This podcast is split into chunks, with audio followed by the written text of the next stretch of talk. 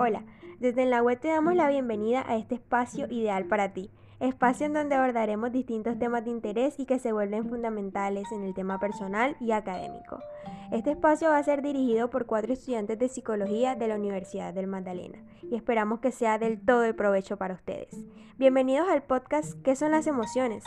Yo soy Angélica Casti Blanco y me acompaña Valentina Salcedo. Te invito a que sigamos en este espacio, recuerda, ideal para ti.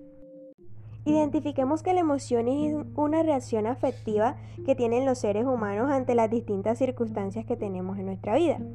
Es decir, estas emociones son estados internos que generan o que van a generar cambios físicos tanto a nivel interno, que serían cambios fisiológicos, como a nivel externo, como lo son los gestos. Además de generar cambios en nosotros mismos, las emociones van a tener circunstancias externas que vendrían a ser nuestros actos.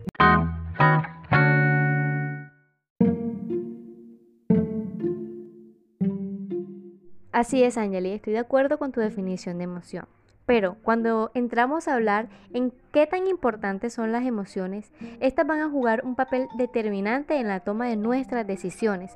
Por ejemplo, cuando la información es incompleta para tomar una decisión, van a entrar las emociones a tener un papel decisivo.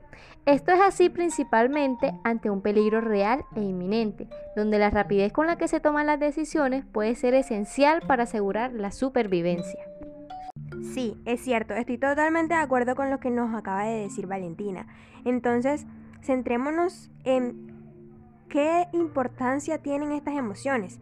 Las emociones no solamente nos sirven a la hora de tomar decisiones y ayudarnos con la supervivencia, también nos sirven para centrar esa emoción sobre temas específicos de interés particular y dedicar a ellos una implicación emocional total. Estas emociones tienen un, una función de bienestar subjetivo, que es también denominado bienestar emocional, ya que se caracteriza por esa experiencia emocional positiva, es decir, las emociones en esencia van a ser parte de nuestro bienestar personal.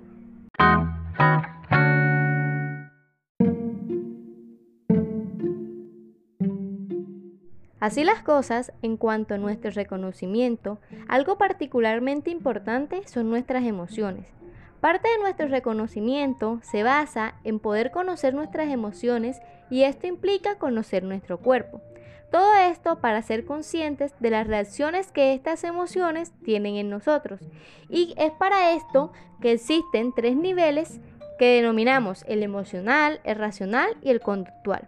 Pero ¿Qué les parece si en nuestro próximo episodio miramos algunas estrategias existentes en estos tres niveles y que nos ayudarán a mejorar nuestro reconocimiento y relación emocional y poder de esta manera aplicarlo en el contexto académico? Muchas gracias por conectarse con nosotros y lo esperamos en un próximo episodio. Chao, chao.